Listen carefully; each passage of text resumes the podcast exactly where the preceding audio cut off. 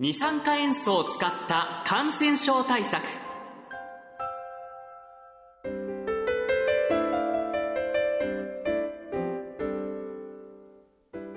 こんにちは。薬剤師の大久保愛です。今日は二酸化塩素による病院内感染予防の有用性について専門家にお話を伺いします。二酸化塩素を使った感染症対策この番組は一般社団法人日本二酸化塩素工業会の提供でお送りします。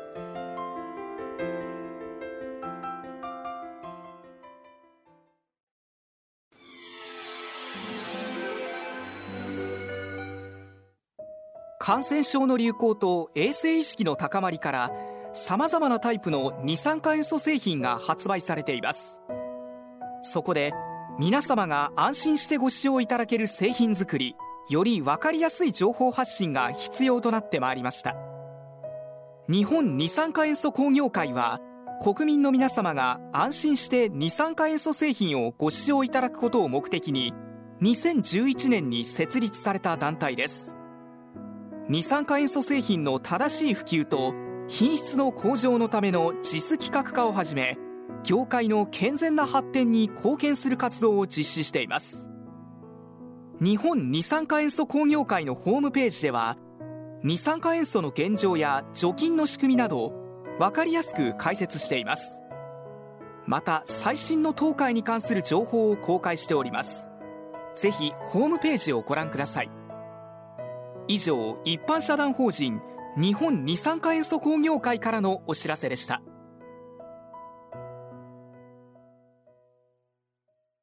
二酸化塩素を使った感染症対策。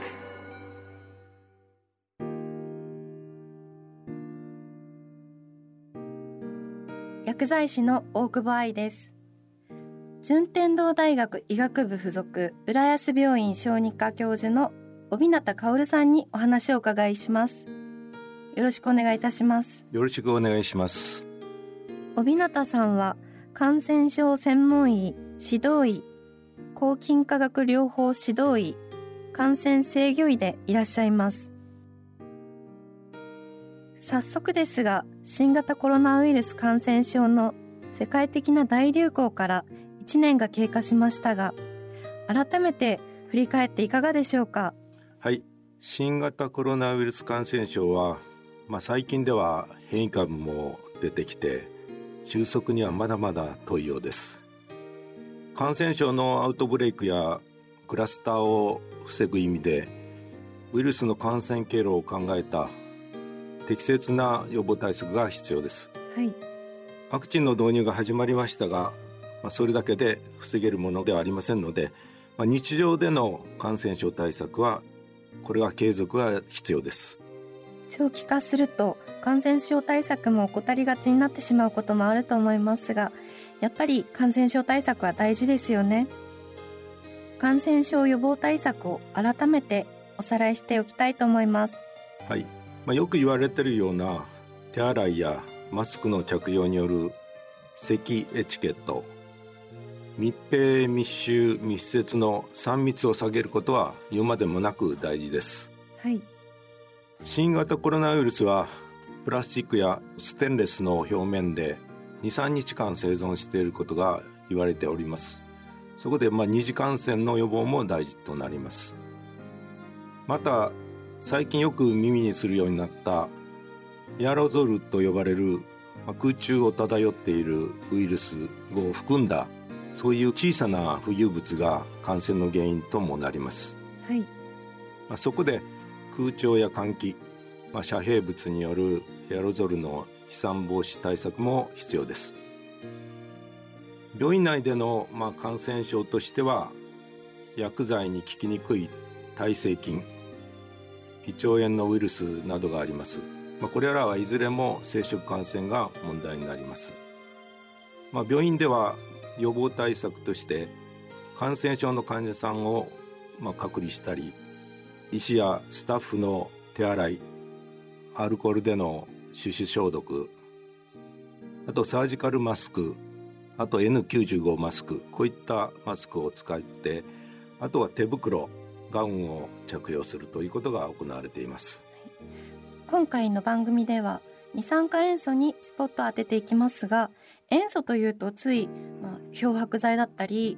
水道水プールの水そういった印象があります。改めて二酸化塩素というのはどんなものなのでしょうか？はい、まあ、二酸化塩素と聞いてもなかなかイメージが湧かないと思いますけれども、まあ、二酸化塩素というのは ClO2 という化学式なんですがこれは意外と古いもので1811年にイギリスの科学者のハンフリー・デイビーが見つけた黄色い化合物です。二酸化塩素の水溶液は米国では食品添加物や医療機器の消毒薬としても認可されています。2001年に、まあ、米国で発生した炭疽菌テロ事件の時には高濃度の二酸化塩素がガスとして使用された実績もあります。最近は人がいる環境でも使用できる低濃度の二酸化塩素ガス発生製品や装置さらに二酸化塩素濃度を長期間保つことのできる水溶液も商品化されています。例えば二酸化塩素と似たようなもので消毒液として次亜塩素酸水とか次亜塩素酸ナトリウムとかでありますけどもどういった違いがありますか？これは一口で言って似て非なりです。まあ、次亜塩素酸水は、まあ、化学式でいうと HClO 次亜塩素酸ナトリウムは NaClO となります。どちらも塩素一つに酸素一つの化合物です、はい。まあ、ところが二酸化塩素は塩素一つに酸素が二つの化合物なので構図が違います。次亜塩素酸は塩素化することで発がん性物質のトリハロメタンが発生することが知られています。一方二酸化塩素は酸化なのでトリハロメタンは発生しません。また二酸化塩素は沸点が11度のため常温ではガスとして存在し水に比較的よく溶けるのでガスでも水溶液でも利用できます。そうなんですね。はい。では話を二酸化塩素に戻しますが安全性についてはいかがでしょうか？あの米国の環境保護局では二酸化塩素水溶液が飲用水に 0.8ppm まで残留可能としています。日本でも水道水の一次消毒に利用されておりまして 0.6ppm まで残留可能となっております。ちなみに ppm は parts per million の略で100万分の1の濃度単位を示します。ガスの場合は体積を表すボリュームから ppmv と表します。二酸化塩素ガスの安全基準は米国労働安全衛生局が 0.1ppmv と定めています。これは大多数の労働者が1日8時間1週間に40時間暴露されても健康に影響を受けないとされる濃度です小日向先生安全性を確かめる研究などありますか？はいあのまずラットの動物実験で実証されたものをご紹介します。はい。1ppmv の二酸化塩素ガスをラットに1日5時間週5日間トータル10週間全身暴露させても肺を含む臓器に対して影響はなく 1ppmv が無毒性量であることが論文で発表されています。さらにラットに 0.1ppmv の二酸化塩素ガスを1日24時間週7日間トータル6ヶ月間にわたり全身暴露させても影響がないことも分かっています。そうなんですね。また、まあ、細胞レベルでの安全性も確認されています。0.05ppmv の二酸化塩素ガスの存在下で人の肝陽系幹細胞 iPS 細胞を長期間培養してもその増殖には影響はありませんでした、はい、以上のような動物や細胞レベルの検証から低濃度の二酸化塩素ガスの安全性は高いものと考えられます。では二酸化塩素は安全に使用できるということですよね。はい、えー、化学物質の安全性評価としては国際化学物質安全性カードというものがありまして WHO や国際労働機関が設定しています。二酸化塩素は 0.1ppmv として安全性カードが発行されています。日本二酸化塩素工業会では二酸化塩素ガスの無毒性量 1ppmv の100分の1である 0.01ppmv を室内濃度指針値として策定していました。これは人が一生吸い続けても健康への影響がないとされる濃度です。なるほど。安全に使用できるということが分かったところでその有効性が気になりますけども二酸化塩素は感染症に対してどのように作用するのでしょうか？え例えば病院内の感染症としては、まあ、厄介なのが薬剤の耐性菌です。MRSA 多剤耐性緑膿菌。多剤耐性のアシネトバクターといった問題となる耐性菌に対しても10から 100ppm の濃度の二酸化塩素水溶液を使用して15秒から30秒でほぼ不活化します。ど。薬剤耐性菌にも効果があるなんてすごいですね。ウイルスに対しても細菌と同じように有効なのでしょうか？ウイルスはエンベロープと呼ばれる膜をまとったウイルスと膜がないノンエンベロープウイルスに分けられます。はい。エンベロープを持つインフルエンザなどのウイルスはアルコール製剤が効きやすいという特性があります。一方エンベロープのないノロウイルスロタウイルスなどはアルコール製剤が効きにくいとされていますアルコール製剤が効く効かないと言われるのはそういったウイルスの性質によるものなんですね。そうです。ところが二酸化塩素水溶液はエンベロープのありなしにかかわらず短時間で不活化する効果があります。はい。エンベロープのあるインフルエンザウイルスは 1ppm15 秒間でほぼ100%が不活化する効果がありますノンエンベロープのネコカリシウイルス。これはノロウイルスと同じような性質のウイルスです。そしてロタウイルスでは 10ppm15 秒間で99%以上のウイルスを不活化します、はい、最近の研究では二酸化塩素はエンベロープのある新型コロナウイルスにも100%近い不活化効果があることは分かっていて新型コロナウイルス対策にも期待が持てます。帯形先生二酸化塩素がウイルスに対して効果が発揮するのはなぜなのでしょうか？はい。インフルエンザを例に挙げますとインフルエンザウイルスは自分自身では増殖ができないので宿主になる細胞に侵入するために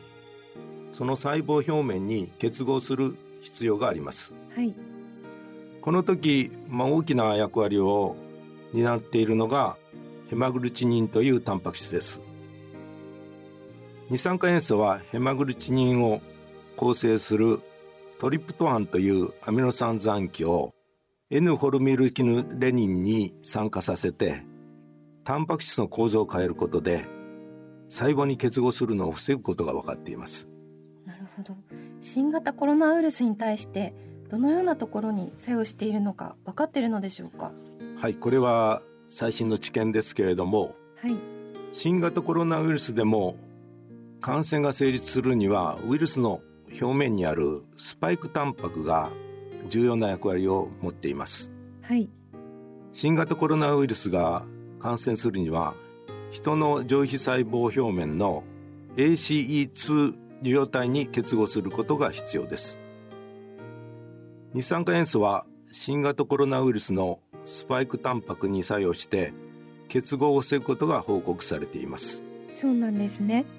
ここまで二酸化塩素の安全性と有効性についてお話を伺いました。予防という視点ではどうでしょうか？はい。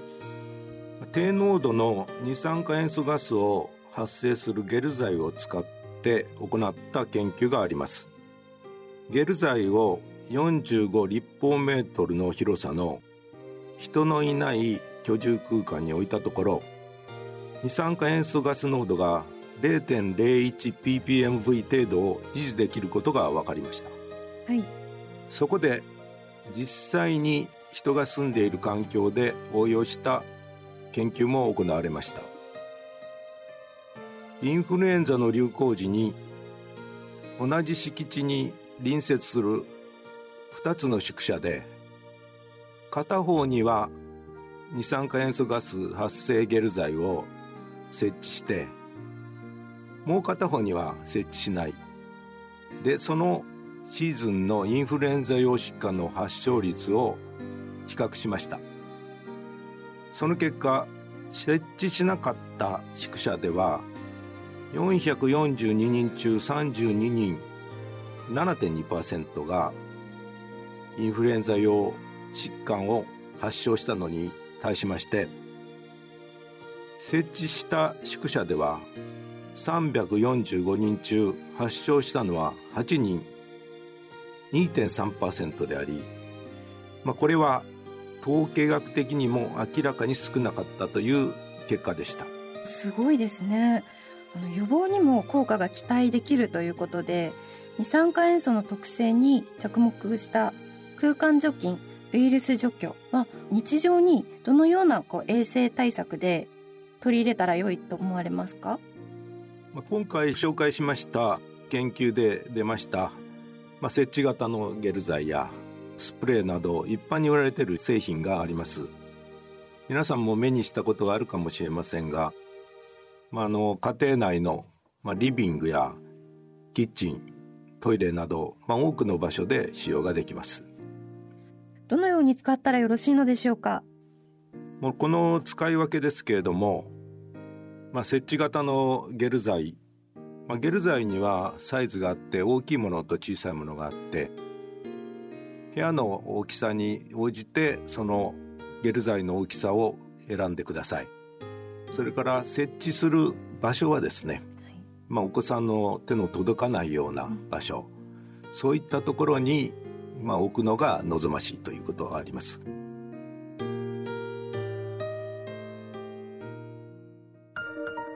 ここで豆知識。順天堂大学医学部小児科協力研究員の三浦貴則さん。帯名先生のお話にあったゲル剤はどんなものですか？はい。今お話にありましたゲル剤について解説させていただきます亜塩素酸塩という二酸化塩素を出す発生剤ですけど元の原料ですそちらに酸を加えまして、まあ、二酸化塩素が出ますけどそれをあのゲル化剤として固めてしまうという固めたその製剤を作りましてそのゲル化剤の表面から二酸化塩素が徐々に発生することによってお部屋を低濃度の二酸化塩素ガスにするというふうな製品となってます。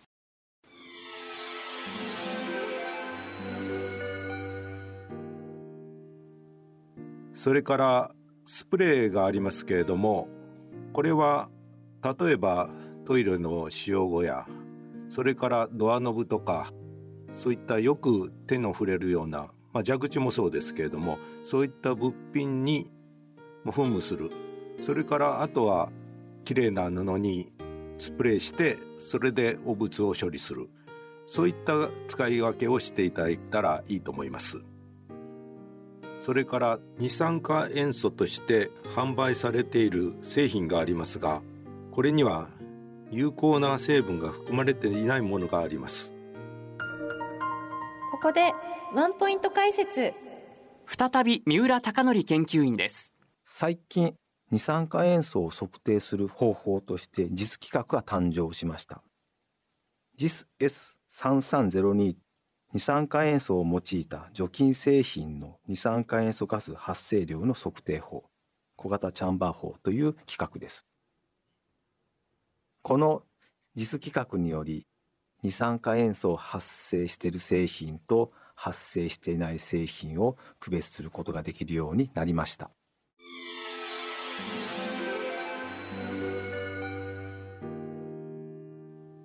あのお子さんがいる環境でも大丈夫ということですよね。はい、あの私たちは小児病棟で、まあ、冬季の6か月間に二酸化塩素ガス発生ゲル剤を各病室に設置してそして、まあ、便などの汚物処理には二酸化塩素水溶液を使って検討しました。はい実際に2016年から4シーズン検討しました結果感染性胃腸炎の二次感染は全く認めずこれはノロウイルスやロタウイルスアデノウイルスそういった胃腸炎のウイルスですがしかも有害事象もこの4シーズン全く認めておりません。うんすごいですね。その他に何か今検討していることってありますか？現在私どもが行っている院内肺炎の検討を紹介します。入院後に、まあ、48時間以降に発症する肺炎を院内肺炎と呼びます。この肺炎では呼吸管理中に行われる気管吸引吸入によるエアロゾル感染が問題になります。予防対策には閉鎖式の吸引システムを使用したり人工呼吸器回路の交換などが行われています、まあ、さらに病室の消毒清掃などの環境整備に加えて空間浄化も大事です。はい。これまで院内の空間浄化にはヘパフィルター陰圧室や陽圧室によって微生物の拡散や流入を防ぐことが主に行われてきました。しかし陰圧室を作るには高額な費用がかかります。またヘパフィルターは細菌やウイルスを捕まえることができても殺菌や不活化まではできません。また病室内にある物体の消毒としてドアノブや、まあ、机やいろんなものがありますがこの消毒にはアルコールがよく使われますけれどもアルコールはノロウイルスやアデノウイルスには効果がありません。またこれらのウイルスには有効ですけれども次亜塩素酸ナトリウムはトリハロメタンなどの発がん物質を発生する問題があります。低濃度二酸化塩素ガスや水溶液は院内肺炎の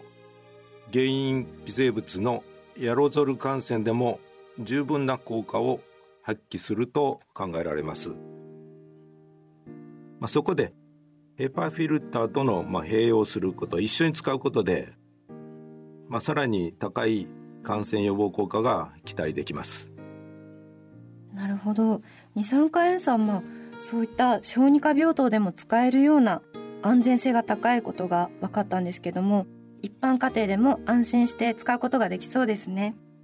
まだしばらくウィズコロナの生活は続くと思います。これから新型コロナウイルスの状況はどうなっていくとお考えでしょうか？はい、まあ、全世界ではワクチンの開発やその普及そういったものが進んでいますけれども、まあ、さらに感染力の強い、まあ、変異株が世界各地で発生して、まあ、日本でも広がっております。まだまだ新型コロナウイルスの感染は続くと思われます、まあ、こういう中で手洗いやマスクの着用による咳エチケット3密を避けることはもちろん大事ですがそれだけでは十分な対策とは言えないと思います。まあ、そこで今日ご紹介したような二酸化塩素を用いた空間除菌対策をプラスすることでさらに感染のリスクを減らすことができて有用であると考えております。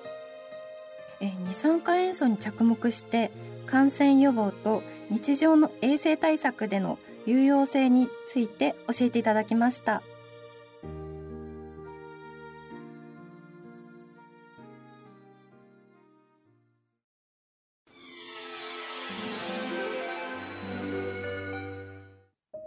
感染症の流行と衛生意識の高まりから様々なタイプの二酸化塩素製品が発売されています。そこで皆様が安心してご使用いただける製品作りより分かりやすい情報発信が必要となってまいりました。日本二酸化塩素工業会は国民の皆様が安心して二酸化塩素製品をご使用いただくことを目的に2011年に設立された団体です。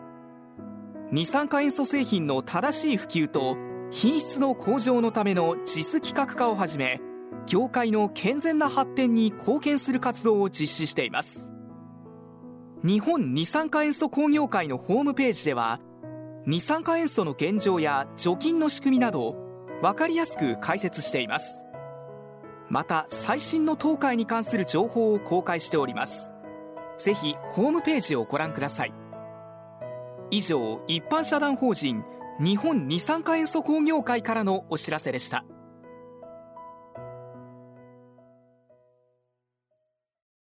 二酸化塩素を使った感染症対策。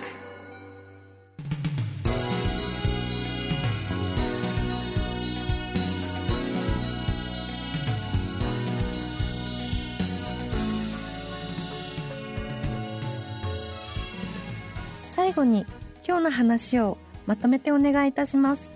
はい。今回紹介しましたように二酸化塩素による感染対策の安全性や有効性に関する、まあ、研究の成果が多く蓄積されています、まあ、今後も新しい研究成果が出ると思います。この二酸化塩素による日常の衛生対策に加えて実際の医療現場での応用もさらに拡大すると考えています。二酸化塩素による病院内感染予防の有用性と題してお送りしました。順天堂大学医学部附属浦安病院小児科教授の帯名薫さんでした。ありがとうございました。ありがとうございました。お相手は薬剤師の大久保愛でした